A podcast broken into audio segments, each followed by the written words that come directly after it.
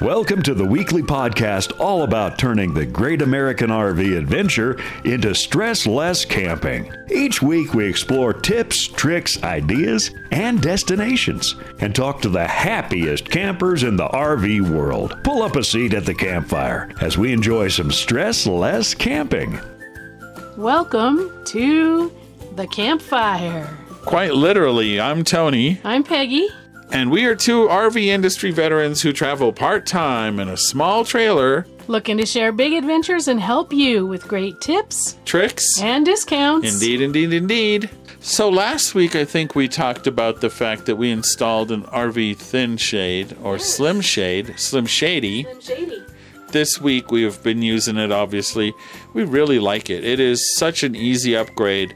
It's been terrific. So I, uh, I completely endorse the RV thin shade or slim shady. Now, some people aren't ready to make that replacement, and so they asked what they could do instead. Well, we've seen some creative hacks Yeah. to darken the windows because there are some campgrounds that feel that they ought to light up the campground like a baseball game or something like that. And so we saw a guy who used uh, black plastic trash bags and they just basically squirted their windows with water and kind of cut the trash bags to fit over the window and it just adheres to the window and really darkened up their RV quite a bit. Yeah, so it's kind of like a cling wrap. It doesn't have any permanent adhesive or anything, but it will block some sunlight for the times that you need it. I don't know if I Sunlight, nothing. I would say yeah, it or blocks those- the those sodium lights those some sodium campgrounds lights. think are important. And up until we bought our Slim Shade,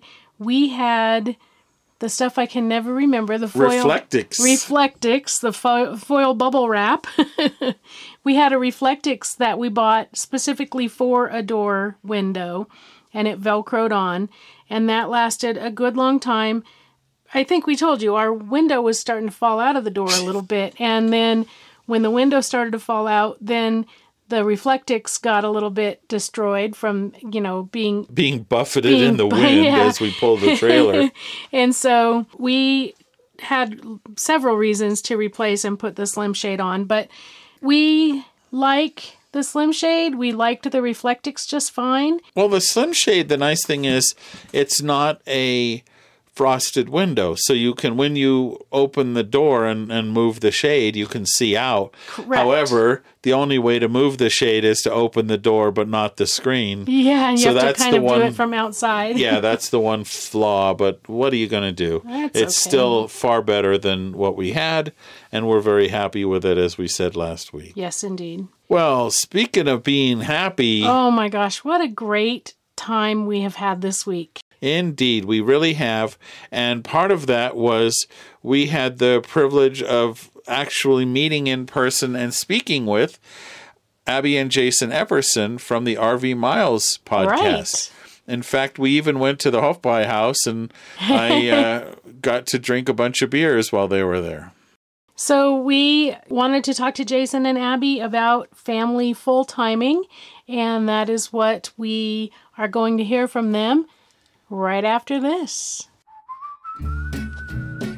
We know lots of people who would love to try out stressless camping, but don't have an RV. That's why we love RV Share. It's a great way to test the waters without jumping in with both feet. With RV Share, you can rent other people's RVs so you can experience stressless camping firsthand. It's a great way to decide which RV is right for you. Try motorhomes, travel trailers, or fifth wheels and see what fits your lifestyle. And if you want a safe and secure way to make money with your RV, RV Share is the way to do that. Safe, secure, and a great way to start stressless camping. So check out RV Share on the discounts and deals page on our website today.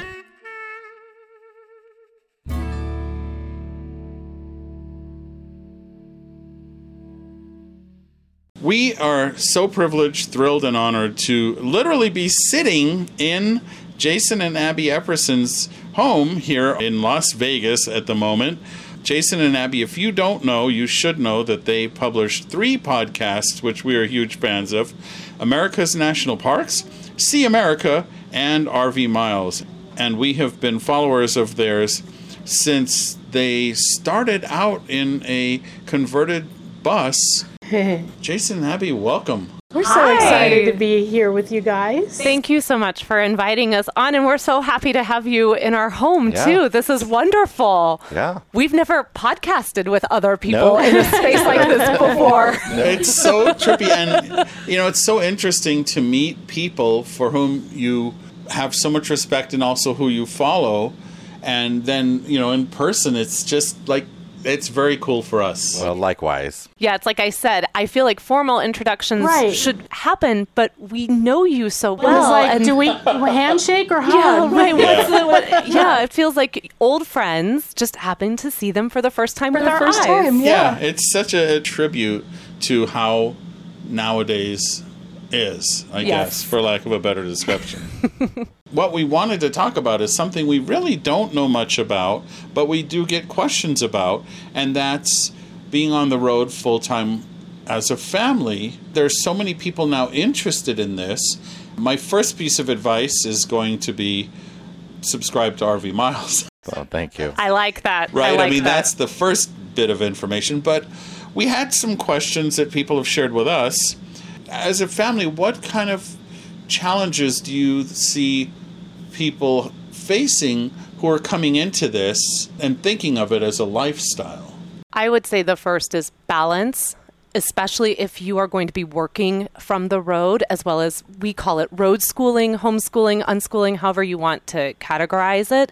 But I think it's that balance that you need between feeling like you are on vacation, but you're not actually on vacation? How do you manage your days? How does this work with you know everyone in this small space together? If one of the parents needs to work you've got school happening maybe that's remote school however you're going to frame that. But those first few months were really, really intense for us. And one of the things we always suggest to families getting on the road is to try and pull back as much as you can. Sometimes, even what I categorize as called deschooling, where you just take a couple of months completely off of school.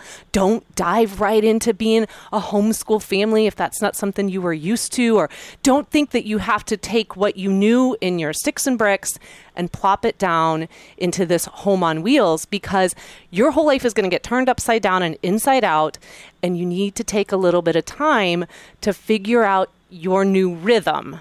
And so we always say it's balance and be okay with not doing everything at once. And you can do some of those things in advance. You know, vice versa is like start doing the homeschooling Mm-hmm. a year or two before you hit the road, or start figuring out remote work before you hit the road. All that sort of stuff, so that you're not learning how to live in an RV full time, how to travel full time, how to homeschool full time, how to work full time nomadically, all at the same time space it out do something before do some of it before you hit the road do some of it well after and eventually you'll get to the point where really living full time on the road as a family is a lot closer to living in a house than most people think it is you know And that is not to say you will ever find balance. We've been doing this for five years, and every single day is a lesson in trying to find balance.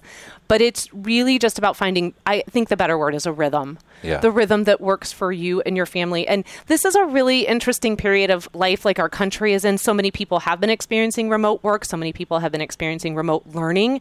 And you may have been doing that at home.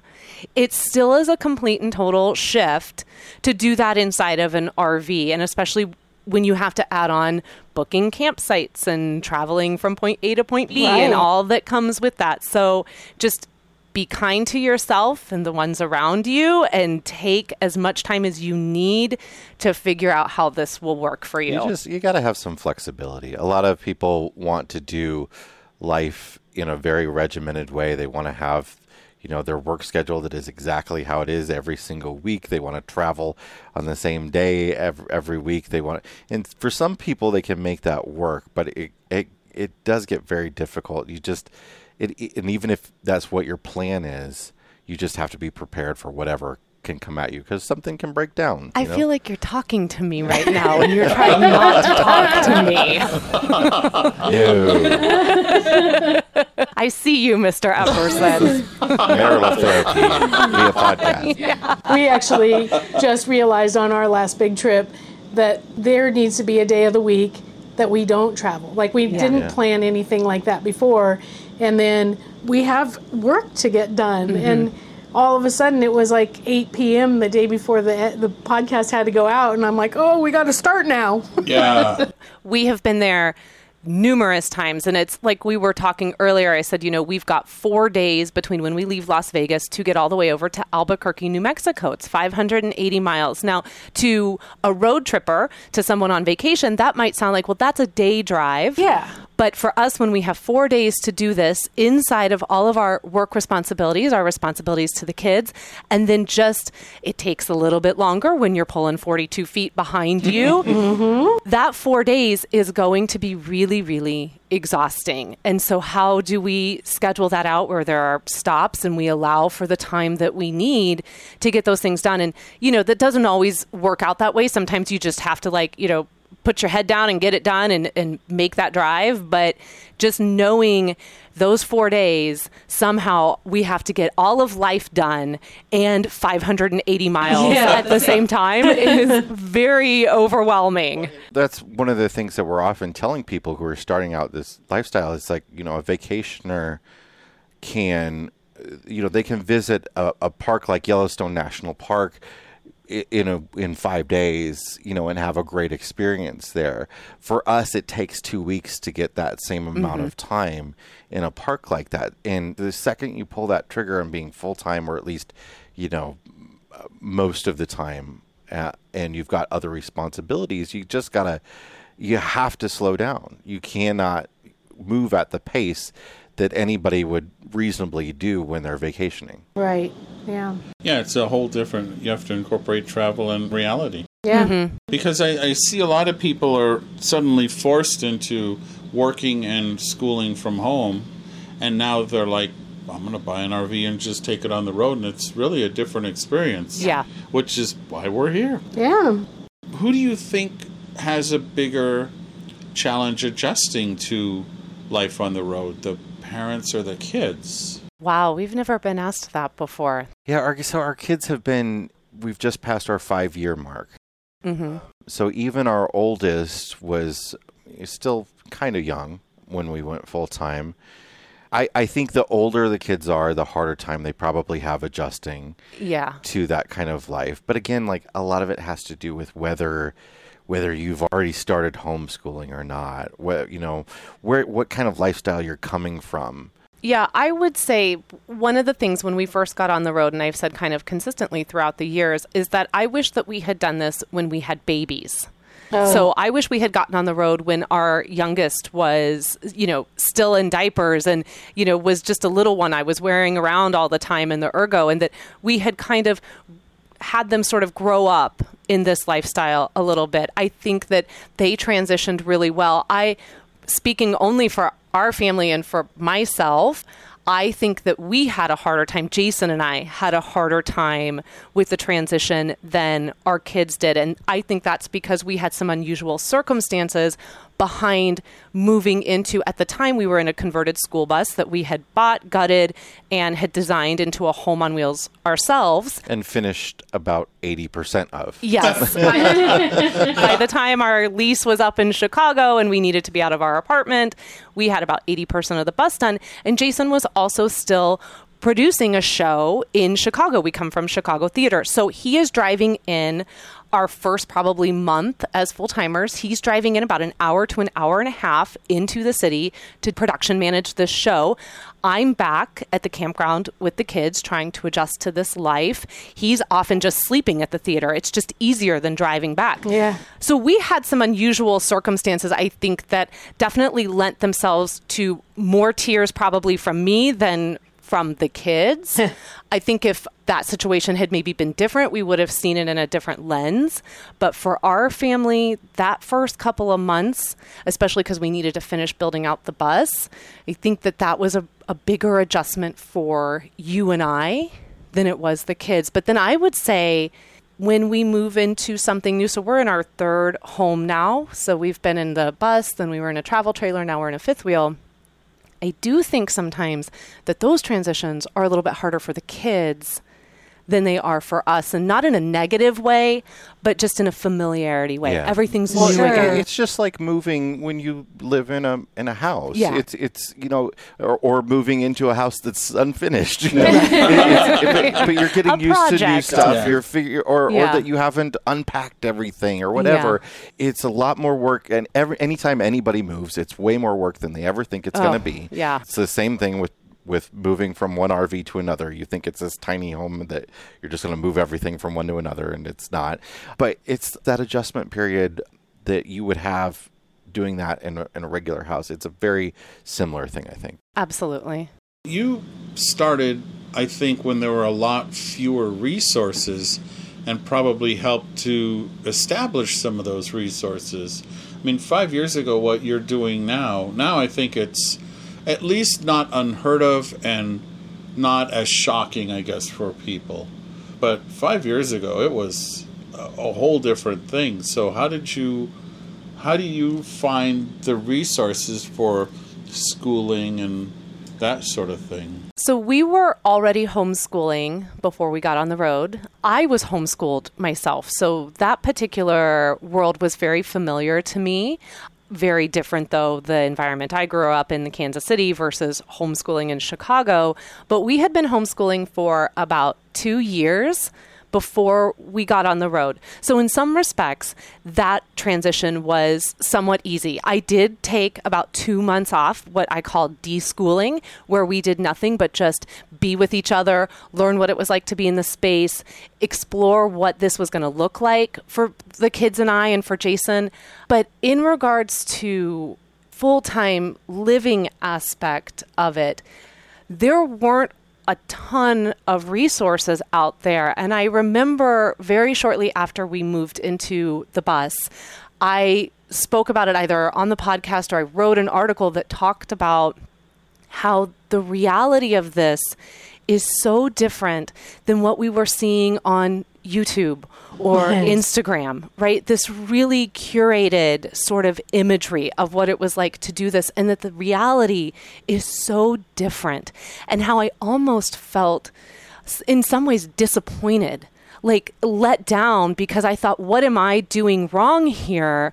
That my life doesn't look like what I thought it was going to look like, like what I had been seeing for the last year and what are what am i doing wrong here and that was that was really tough for me and it took a while to understand that just because that picture has been filtered and uh, you know like they've they've positioned everything to look right and that doesn't mean that that's not part of their reality i have done that myself It's just not their only reality. exactly Yeah, and people weren't sharing the bad days. Yes. and so when we started RV Miles, the podcast, that was one of my personal goals was that we will talk about even the dirty, rough, difficult, tear inducing aspects of this life because I had been on that other end of sort of having the the dream shattered a little bit and Yeah. then picking that up and putting it back together. And that's been something that I've really liked about your one of the many aspects of your podcast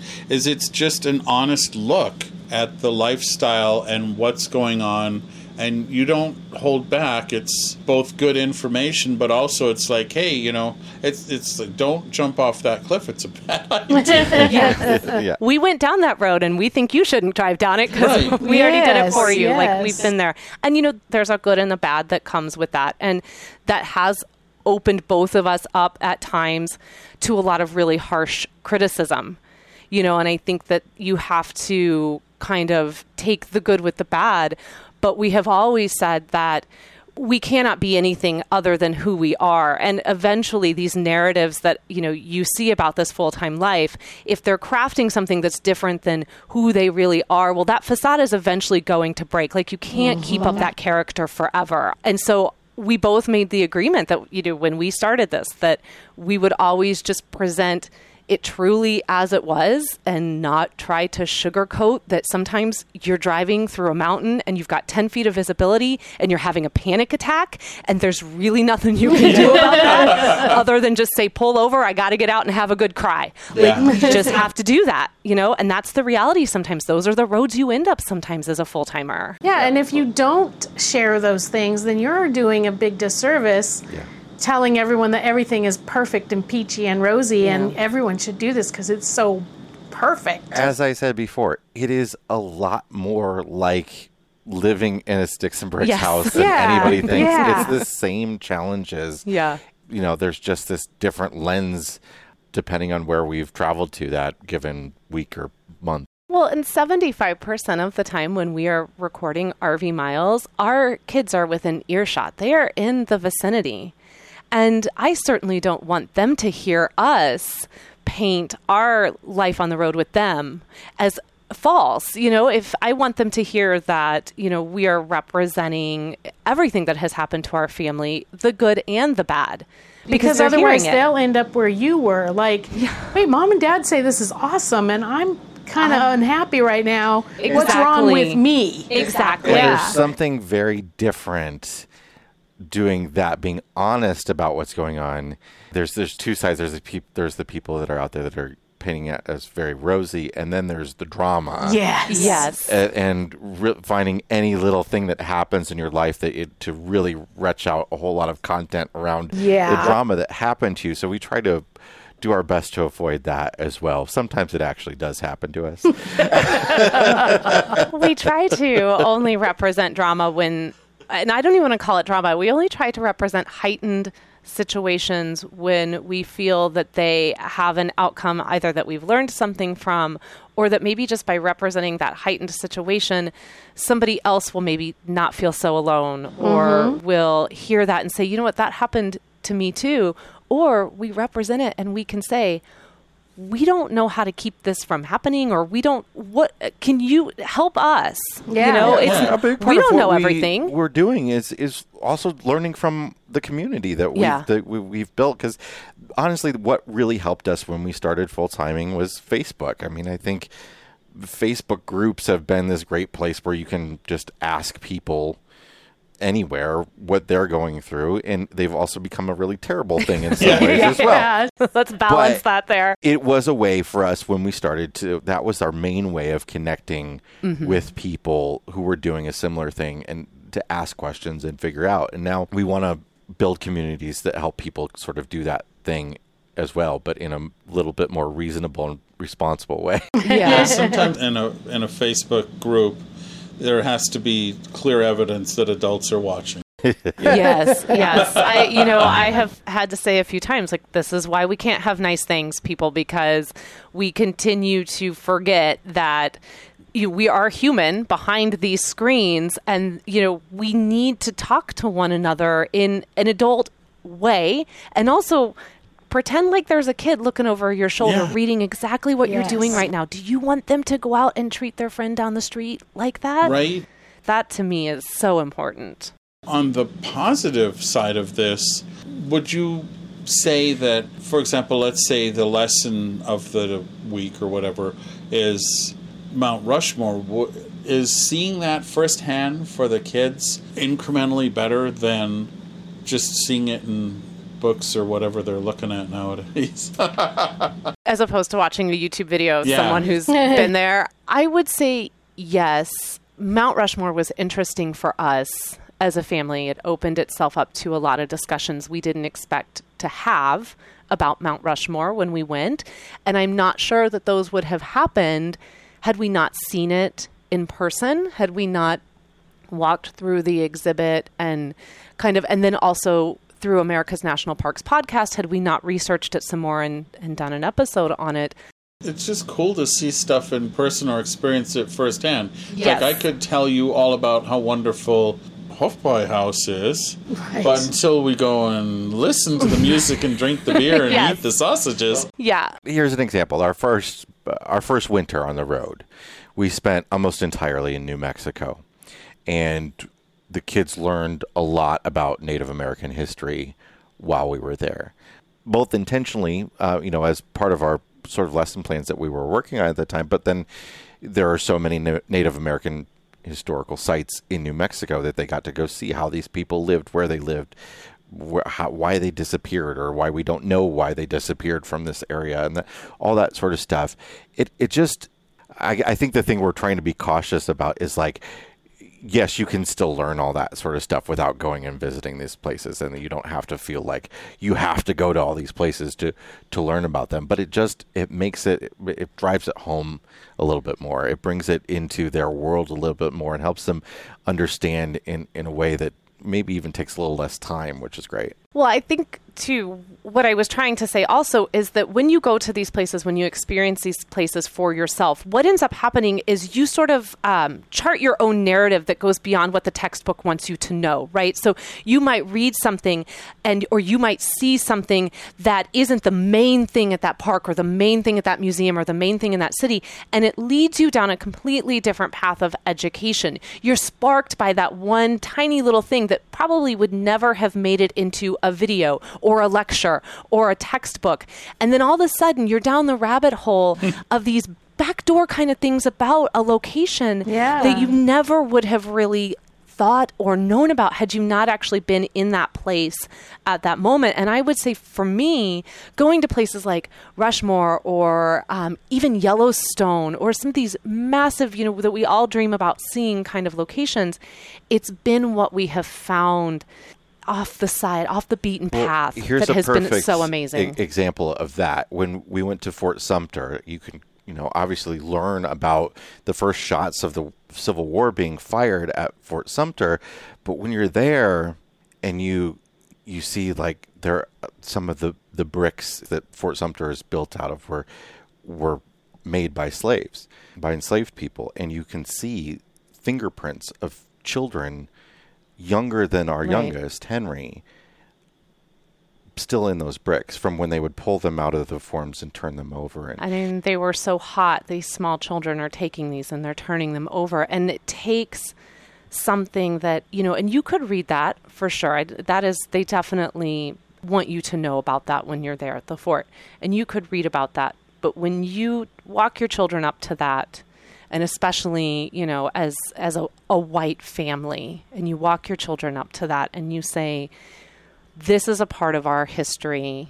This is a part of what this country was built by by these children, by these children of color who put their hands on these bricks in order for you to be here today to see this. You know, they didn't know it then and you don't know that you'd be here now, but that that it just drives it home in a way that is so overwhelming and incredibly powerful and incredibly powerful for your kids on and then it opened up discussions of just enormity that we could have with them that we because we were there in that place and we were able to show them something physically well, and we're learning along with them. And I think that's probably the most powerful thing is that we're not like saying, you know, here are these workbooks, do this stuff, which we do. We absolutely oh, do that. open, that, ca- open that cabinet and you're, they, will- you will see but when we're all learning something together and they see us interested in it and they see us learning about something the hope is that we're teaching them to want to learn and Yeah. like if you can take your kid through schooling and they learn nothing but how to learn things when they need to learn them i think you've succeeded That's powerful. With the family and with three kids that are different ages do you keep finding or do you kind of have a good grasp on what where to get the resources what the good resources are for helping them learn this way? In a national park sense, we always utilize the junior ranger program. Now we do have our oldest is 14 and he's kind of starting to age out of that a little bit. So we're looking for ways that he can still be a part of that. Maybe he helps his little brother, or something like that that he can still kind of get something or if we're fortunate enough to find what they call the senior ranger program, Senior Ranger booklet, which they consider for teens and adults. Like Guadalupe National uh, Park has that, and it's awesome. It's designed for an older individual to do. Then we'll have him do something like that. So, Junior Ranger, our kids at this point, I think, have become Junior Rangers in 25 different parks across the country. And with that also comes the fourth grader pass. And so that is for any fourth grader. And as homeschoolers, you can kind of have some freedom as to decide what grade your kids are in. But if you have a fourth grader, you can get a America the Beautiful pass, which is the yearly annual pass that allows you admission into fee charging, fee collecting national parks. They also extended that this year because of the pandemic so that fifth graders in 2021 can also get it as well. because they didn't get to do it in fourth Right. grade. Right, Yeah. exactly. Yeah. I don't know if that'll continue into 2022. So probably when we roll into 2022, it'll go back to just being the fourth grader pass. But right now, it's both. and people don't realize sometimes that there are 420 some National Park Service sites, and they cover virtually all of American history. Basically, anything that happened important in a location is usually a National Park Service site.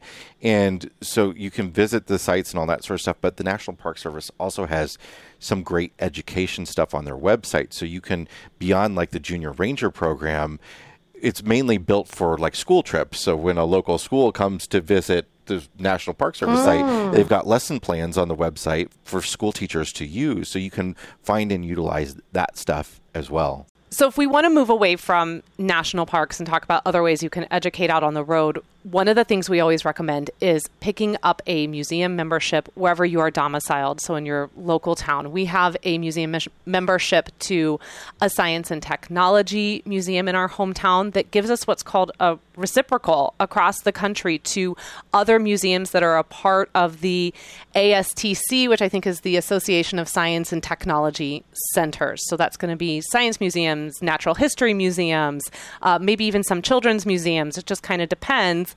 And then what you can do as you travel across the country is you can go to these museums for free because they're a part of this program. Okay. So it allows us to take the kids to museums across the country. It enforces maybe a stronger narrative on natural history or science, but a lot of times too, they'll have a whole section on local history, um, science makers in the community that have come from that area or that state.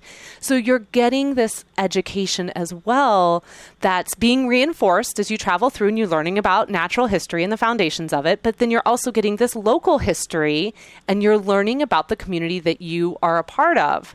And it's just a really, really great way to have hands on education because at our house, anytime we can be hands on with the education, that is always going to sink in 10 times more than when I sit a book in front of them and I say, okay, now answer these five questions after you just read a paragraph. Yeah, and if, if you can be even more, you know, thoughtful about it, you can go to like some of these museums when they have a class happening or a mm-hmm. lecture or something like that, something fun and interesting and specific for the kids to do. That's always really helpful. The Full Time Families organization has been a, a real big help to us over the years. They have a couple of big Facebook groups. They have a big, like, everyone's welcome Facebook group. But then what's been more helpful is there's a members group that is, you know, only only for like the people that have become members of, of that organization. And they have meetups around the country. So that's kind of a way for the kids to build community a little bit. We don't go to a ton of them, but some full time families like that's all they do, and they're all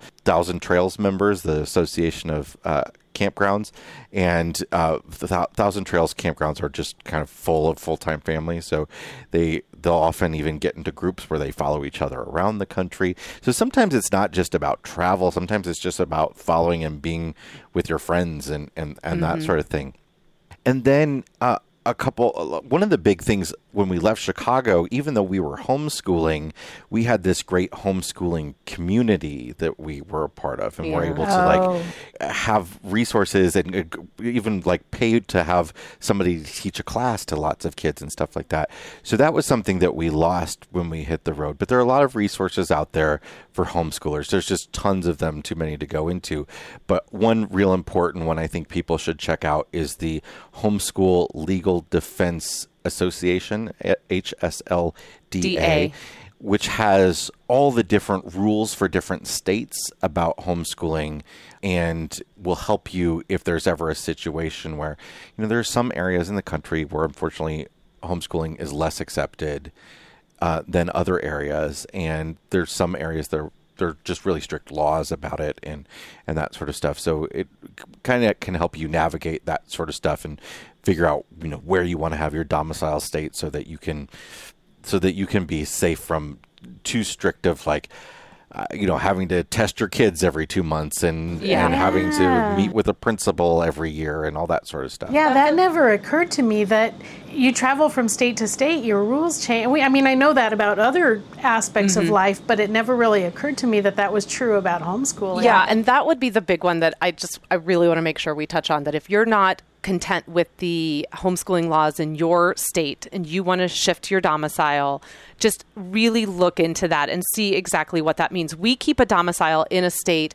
where homeschooling laws th- there are virtually there are none. Once you take your kid home, your kid is home with you and you have the freedom to do however you would like to do your education.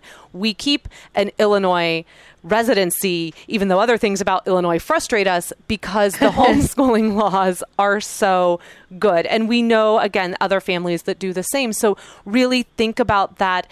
Uh, if you're wanting to keep your domicile in your state, make sure you check what those homeschool laws are first. If you don't feel that they work for you, then really take the time to research other states across the country where you can pick up a domicile. One thing that people often don't understand, though, is that you can't pick, just say, okay, my domicile is here, and then feel like you're not subject to the laws of wherever you are. So Yeah. Right. you can move from being a vacationer real quick. There are lots of different ways that people full time, but if you're going to an area for six months, you're so going to be subject to the laws Yeah, of that yeah, area. yeah. You've got to, you know, you've got to. I'm here for a year and a half, but I'm a domicile in Illinois, so I don't have to listen to you. Yeah, I, I have nothing to do with the state. No, you. I think it's somewhere around what, like ten weeks or something. They, the Homeschool Legal Defense Association recommends that you don't stay stationary for more than one month at a state in a time, just to kind of Yeah. avoid that. Okay. when I was a kid, my parents would travel. We would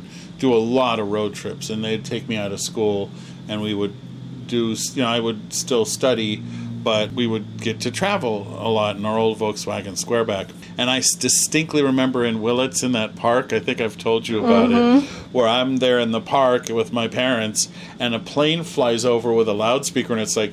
Go back to school. You are truant. And I'm like, whoa, that was, it was so trippy. Like they're like looking for truant kids in a plane. It was a- obviously a small plane, but it's so trippy.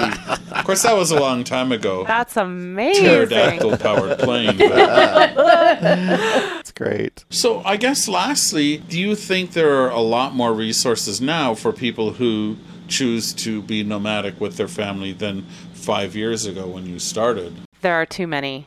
Yeah, yeah, it There is are too true. many There's at a this lot, point. and there's a lot of people. There are a lot of blogs out there that provide a lot of great information, and there are some that provide misleading information. Mm-hmm. And so there's a lot of stuff to sift through, and that's why it, it, it is nice to find community somewhere, whether it's full-time families and being involved in their Facebook groups or whatever it is. Find somewhere where you can ask a question.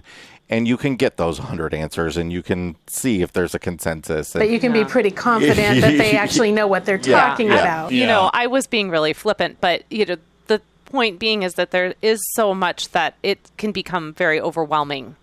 That you start getting, especially these short, like you know, 500 word articles where it's like they've just they've got the right SEO kind of going for Yeah. them, and they get you to click and you read, and it really doesn't provide you with anything. It actually leaves you with more questions than answers, and so then you're looking all over the place, and it's it's overwhelming.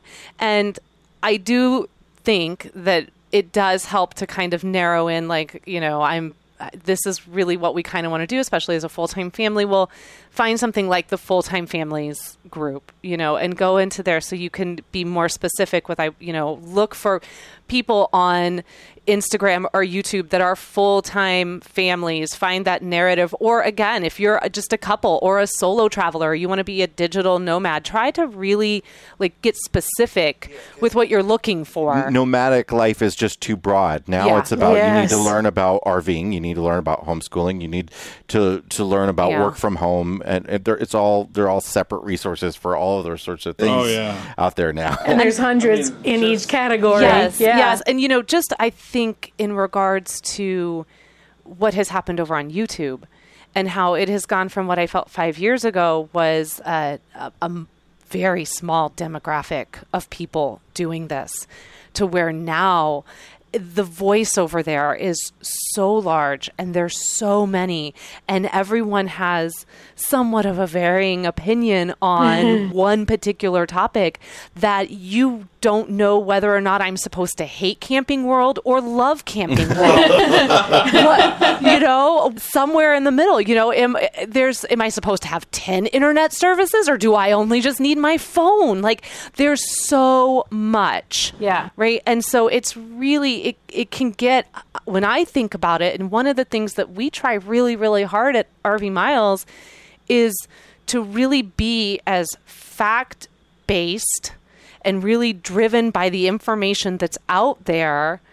And then at times, obviously, it's going to be opinion based. We're going to interject the things that how we use these things, how it affects us personally. But anytime we sit down to talk about something, especially on YouTube, we really, really try to be as factual as possible because it, there's so much information out there. I can't imagine trying to sift through it five years ago. I don't. My head would have been spinning. Oh, yeah. You know, we've learned by trial and error, and we've had to walk through fire on some of these things, but I don't know what is the better learning experience having 5,000 YouTubers already go through it for me and make a video or me living it and having to figure that. or like I don't know. One mentor that can tell you what they did. When Right. we teach our basic training camp, we introduce the concept of Uncle Bob, who really is a good longtime RVer slash engineer and can do modifications that are good quality modifications, and Cousin Eddie. Yeah. and how and how you have to maybe just trust your gut whether you're talking to Uncle Bob or cousin Yeah. Eddie. Yeah. I mean, when I went to school, I you know, I went to school for musical theater and to be an actor and in the world of acting and theater, there are many different schools of thought about, you know, the type of acting you can learn. You're going to learn Stanislavski or you, know, you're going to learn Meisner and all these different things and you kind of have to when you go to school and you pick your school, in a way, you're committing to this particular type of acting style. I'm going to learn the Stanislavski method of acting, and that's what I'm going to stick with for the rest of my life. There's maybe a, a handful of acting, you know, theories out there. When I think about that in the world of RVing, and if I was a, a young RVer or a, a young actor and I was presented with, you know, 10,000 different ways I could be an actor, right. I probably would have been like, I'm going to go get a business degree. You, like, kind, you kind I, of these you know, days, you just have to learn about a lot of the different options that are available to you and then just get out and figure it out as you go yeah. and find mm-hmm. your uh-huh. own, your 10,001 and then you might become that and one. You yeah. might yeah. start your own YouTube channel or your own, and you know you might want to do that, and that's fine too. There is room at the campfire for everybody, and I certainly don't want to make it seem like anyone tomorrow who who wants to share what they've learned or their adventures is not welcome because. I think that's another narrative we need to be careful of, especially in the last year and a half. The new campers or that unfortunate name they've been given, like the COVID campers. Like, we have in some respects made it difficult for new campers. We have in some respects made them feel unwelcome because they're learning inside a, a, very difficult time. So I don't want to make it seem that if someone wanted to share their joy of this or their adventure that they wouldn't be welcome because they are more than welcome. It's just learning how to navigate that and filter out what is um, reality versus what is Baloney. Yeah, or uh, you know, and they I- will have a different perspective. They're going to bring in you. Yeah. You bring in five years of full timing with three kids and raising them and homeschooling them, and we bring in five years of just the two of us in a little camper, and and then someone new is going to bring in. Well, I wasn't sure I wanted to do it, yeah. Yeah. but now that I'm doing it, you know, this or that, whatever, however, however that sentence ends. and the perspective of h- having just learned it because Right. as In we a all pandemic. know like, like when we when we when we leave our kids with our parents we quickly learn how they've forgotten how to parent it's been a long time they don't remember how this goes so we, like Yeah. when you just learn something sometimes you're better able to tell somebody how to do it Yeah. because you just went through it you yeah, know? I mean, I, you know, my mom, if she listens to this, she'll kill me. But I, I picked the kids up. My parents had the kids for a couple of days while we were trying to get situated and moved into our new home. And I go to pick up the kids, and it's late. Like I'm coming to get them at like 10, 10 30 because we needed to be out the road the next day. And I get there, and within five minutes of being there, um, my eight year old throws up. And he just throws up because he had had so much candy. he had been given just unfettered. My mom was so thrilled. She had, they had, and it was the most wonderful thing. And the kids had the best time. But Nana had taken them to get all this candy. They'd had movie night. They'd had McDonald's, and like all this stuff. And I am there to get my kids for five. I've been there five minutes, and I am literally sopping up vomit in my mother's sink because he couldn't make it to the toilet. And I'm like, okay. What did you do? They totally forgot what this was like when you don't give a kid unfettered access to candy all day long. That's like when my brother-in-law asked me for a beer, and of course I'm going to shake it. you should know better than Yeah. to just pop it right open. Yeah, right? Yeah, I got it. I, I have a friend you need to meet. That sounds really familiar. That sounds like something Grant would do. And so we have mentioned Jack and Ethan and Henry. So I did go and chat with each of them. So Henry, who is eight, he would like everyone to know that his favorite thing about RVing is getting to go around and meet his friends in different locations. Like we were here in Vegas, and there's a family that we met that we got to spend some time with last night. Ethan feels the exact same way. Ethan is our 11 year old. He also absolutely loves the idea that we can take our home anywhere to meet people and that it's a you know we have that freedom and then jack who's our 14 year old one of his favorite things about rving is that we go to different towns and go to different restaurants But with like two of oh, those Wait minute, answers, that's our favorite part. i was like that all sounds right but you see with the two youngest though, like i that's the question that we get all the time. It's like Yeah. you know, what about friends and socialization and and Yeah. all that stuff? And they have this opportunity to meet new kids wherever we go, but also to see like their cousins who live all across the country. We get to see them more mm-hmm. than we ever would. We have they have cousins that live in Los Angeles that we would never be able to afford to fly all five of us there once a year, but we Right. we are usually able to see them about once a year. And as much as I was teasing my mom earlier, the idea that we can go to my parents or his parents on a pretty regular basis and the kids can have those kinds of relationships with their grandparents that you know allows them to feel comfortable to be at nana and papa's house for days on end while mom and dad are off you know taking care of business and doing things. Like that kind of relationship we've been able to foster with you know not only grandparents but aunts and uncles and close friends in chicago and things like that because we have this freedom to take our home where we want to take it and work from anywhere in this country.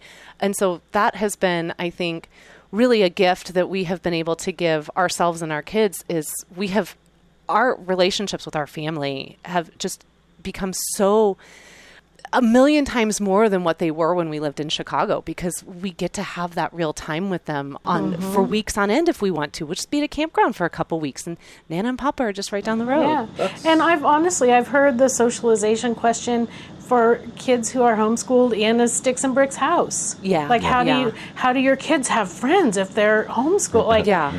And you know, it was tough. This last year and a half has been really Yeah. tough, you know, and there mm-hmm. has certainly not been that social aspect that maybe we had prior to. But, you know, fortunately for us, right before everything kind of started, we were able to meet a family that we really connected with.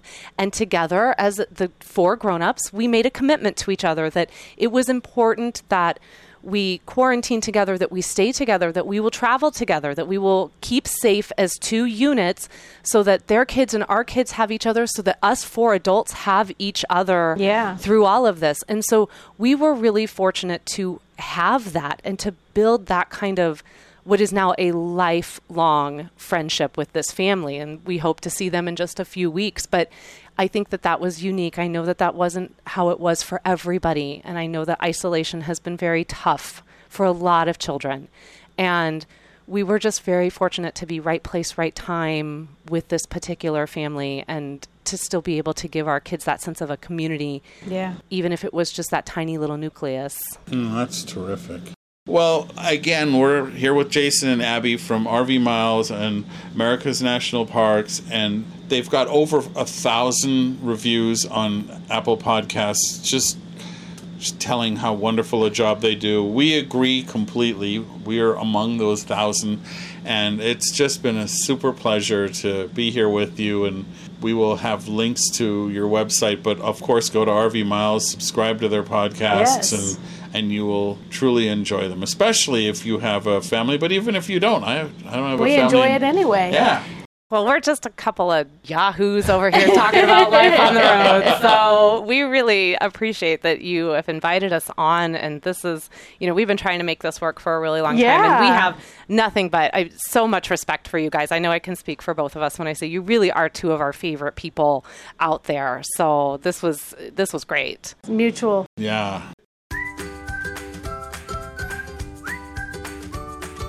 People ask us how to get internet on the road. Campground Wi Fi is more promise than deliver.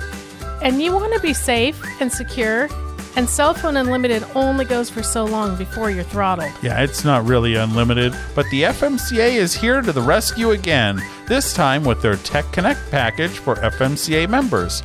Tech Connect delivers truly unlimited internet with their partnership with Sprint using a 3G, 4G unlimited plan. And it's another great FMCA deal. For just $49.99 a month that you use it, plus a one time equipment rental fee of $39.99. Best of all, it's month to month. So use it when you're on the road, park it for just $13.99 a month when you're not. Upload your RV experiences, enjoy unlimited video chat, browse safely, and just enjoy the internet on the road without worrying about lousy campground Wi Fi that's more stressful than stressless. This is another great reason to join FMCA, along with local chapters, get togethers, a huge learning library, plus terrific deals on tires, in addition to other ways to save on tech and so much more. And with our discount, you can join the FMCA and save $10 on your first year's membership, just $79.99 when you go to our discounts and deals page on the Stressless Camping website. Get connected safely with us and the FMCA with FMCA's exclusive Tech Connect program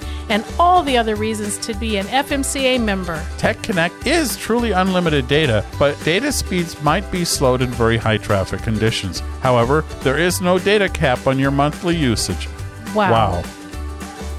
Man, that was so awesome. Yeah. That was a long interview. It was a long interview, but it was a long time coming. Indeed. We have been trying to hook up with Abby and Jason for a couple of years now, and things keep happening. Yeah, we were supposed to meet them in Minot, South Yeah. Dakota, and they had a little Well, incident. Yeah, we didn't get there, and No. then they didn't leave there. And anyway, it was so great to finally be able to hang out with them and talk to them. And we're so looking forward to seeing them again soon. Yeah, we might be seeing them next week. Right. yeah, if we both end up in Albuquerque together. Albuquerque. So we are staying at a place that was a surprise to me, I guess. Last time we drove along. Oh, by the way, we are back on Route 66 again. Right. So there will be endless articles about that. Last time we rode Route 66, there was this place on the side of the road that had a bunch of old classic cars, but in tired condition, and it was a filling station and a motel and a shop, like a grocery type store, convenience store. Yeah, and it's actually called the Radiator Springs gas station, and Yeah. that was the reason why we even slowed down or stopped because, you know, Radiator Springs is the town, the setting for the movie Cars. Right. And so, since we like the movie Cars so much, anything to do with cars, we're interested in, you know, along with the balls of twine and giant rocking chairs, we want to see anything that has to do with cars. Well, another thing that's here is called the Grand Canyon Caverns. It is not the Grand Canyon. No, it is caverns. It's caverns. It's a giant cave on 200 feet underground. Well, Peggy booked us in the RV park here and we got to tour the caverns. But the RV park is it's fantastic. oh, it's so lovely here. The spaces are gigantic. They're surrounded by these desert, I don't know, like 10 feet tall desert trees. They're junipers, I think, for the most part, based on these little grayish berries. Juniper berries. Yeah, I mean, I think that's what they are. But they're, it's not like like it's not like a line of a row of sites. It's uh, almost confusing to figure out where the site layout is because it's just all dirt and trees, and then there yeah, will and there's be a site here and a site Yeah, there. Very well marked. yeah, it's very well marked, but it's not just like, like I said, not just straight rows. You can kind of face this way or face that way and hide in the trees over here. There's some sites where you could, if you had a buddy, you'd be really close together and you could kind of have a communal spot. really cool. In addition to the gas station, which right now is not working, they have a motel, a pool. There's also a big cafe, and this is literally a mile off the road. So you get to that gas station, then you have to go a mile on a private road and get back here to the RV park. They only have electric and water, although there is a dump station. But then for 25, 26 bucks, you go on about an hour long uh, Tour tour of the cavern. yeah, that I can see it. Yeah, it was about an hour tour of the cavern. We had a great guide that told us about the different stops. The cavern's one of the funniest or most coolest whatever things is they actually have it's not open right now, but they actually have a overnight spot that's got a bed and a bathroom and you can for Yeah. like 900 and some odd dollars you can spend the night in the cavern and the guide Reggie demonstrated how you can sleep with this many lights on or you can turn absolutely all the lights off and be in absolute complete darkness. Yeah, you can't see your hand in front of your face with the lights all out. Well, it makes sense. You're 200 feet underground. Right. So that was really cool. There's a wedding chapel underneath. And weirdly enough, right where the wedding chapel is, is also storage for enough supplies for 2,000 people in the event of a big emergency. Like nuclear attack, it the stuff got put there initially during the Cuban Missile Crisis. Right. Yeah. So it, it's just it's pretty interesting. I can't say enough about this park. It's beautiful. The people are super nice. The spaces are huge. We are right now the only RV in here. We and are. it's Yep. September 28th as we're recording this. But still, the weather is perfect. I wrote next week's gadget report all over the place. Uh-huh. I just, I love this place. I would absolutely come back here. But I think they have a stage and a big old barbecue. I would love to come back here with a whole bunch Big of old folks. group of people. Yeah. This this would be such a great party place. yeah, you could crank up the music and no one would complain. Right. So, anyway, that's where we are tonight and a couple more nights and then off to Williams to the Grand Canyon. Yeah. To the actual Grand The Canyon. actual Grand Canyon. This week's question of the week is Do you leave your water heater on? We got a lot of responses. Yeah, I was surprised at how popular the answers were. For the most part, there were two choices as needed, so people turn it on and off as needed, or just leave it on. And as needed was about two thirds of the responses. Always was a third. One person said, Well, I leave mine on except during sleeping time because the light bothers them at night. And that's and how that's true for us too. yeah, the control panel for the RV is right at the foot of the bed in our trailer with those super bright blue lights, which I guess is cool. You don't leave your water heater on overnight. But guys, have you guys ever slept in this trailer? I I it goes back to my frustration with the RV industry that these people do not try the product they make. Yeah. Well, let's be honest. I even turned the light off on the microwave because Yeah. any amount of light is too much light for me. So last night we were charging a battery, and every time I woke up to yeah. roll over, I'm like, oh, the battery's still plugged in. Yeah, that's the battery for next week's gadget report that I was riding around. I think Anyway. you might know what I'm talking about. Uh, there was a little bit of discussion about water heaters that you want to be careful and keep in mind that if you're using your water heater on electricity and you have an air conditioner running and maybe your fridge kicks on, you're likely to, as I did a few weeks ago, have to go back and reset the circuit because that's a big draw, all those things at one time. So if you're going to keep the water heater on all the time, you might need to use propane and propane and accessories. propane accessories. so this week, since we're on our, our our second version of Route 66, I got to thinking, I wonder what is your longest road trip? Ours was, of course, our summer Route 66 trip. But what is yours? What is your longest road trip that you've ever been on? And you could qualify that as most number of miles logged or how long you've been Yeah, out. Now, of yeah. course, you full timers out there, you can answer too count. because you might have, you know, as part of your journey made a side trip that was 1000 miles or whatever so that is something you can weigh in on on our fun and friendly facebook group which now as we said last week actually links to our website imagine that So if you go on the website, stresslesscamping.com, you can find a link to our Facebook page, Stressless Camping page. You can also find a link to our group, which is Stressless Camping Podcast Group on Facebook. yep And that's where we post these questions every week and we get our answers and we really enjoy the interaction of that. Yeah, people have been very polite and friendly. And uh, you can get there, as Peggy said, by our website, which is where you would also sign up for our fun and friendly once a week newsletter. We do only send it once a week, it's absolutely free. We try to include stuff from around the internet that you might have interest in. And of course, we would never share your information with anybody else. No way. So when you're on the website, before you jump off to Facebook, go ahead on the bottom of every page and find the sign up for the newsletter. And as Tony said, we'll just put that on a list to send you a once a week newsletter, and that's all we're going to do with it.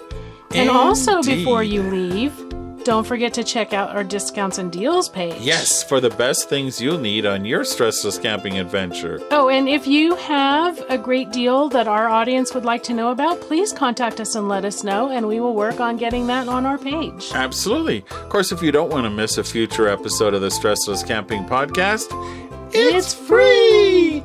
And you can subscribe on any podcast app. We always save you a seat round our virtual campfire. And just a reminder a review would really help us and really help other people find us. And the more listeners we have, the more we can continue to get super terrific guests like Jason and Yeah, Abby absolutely. and all of our other guests. I don't want to oh, yeah. slight any of our previous guests because we've been able to get some fantastic guests. Yeah, we've been very pleased. And hopefully you have too. Well, based on the number of subscribers that keep joining our little family, I guess we are serving you well, and that's our ultimate goal. So, well, with that said, thank you so much for being with us here this week. And we wish you happy, Happy camping. We hope you learned a lot, had some fun, and got some tips for your next stressless camping adventure. We're honored by your reviews on Apple Podcasts, which helps others find us too. Don't forget to subscribe so you won't miss out on the adventure. And we look forward to your joining us next week. Until then, happy camping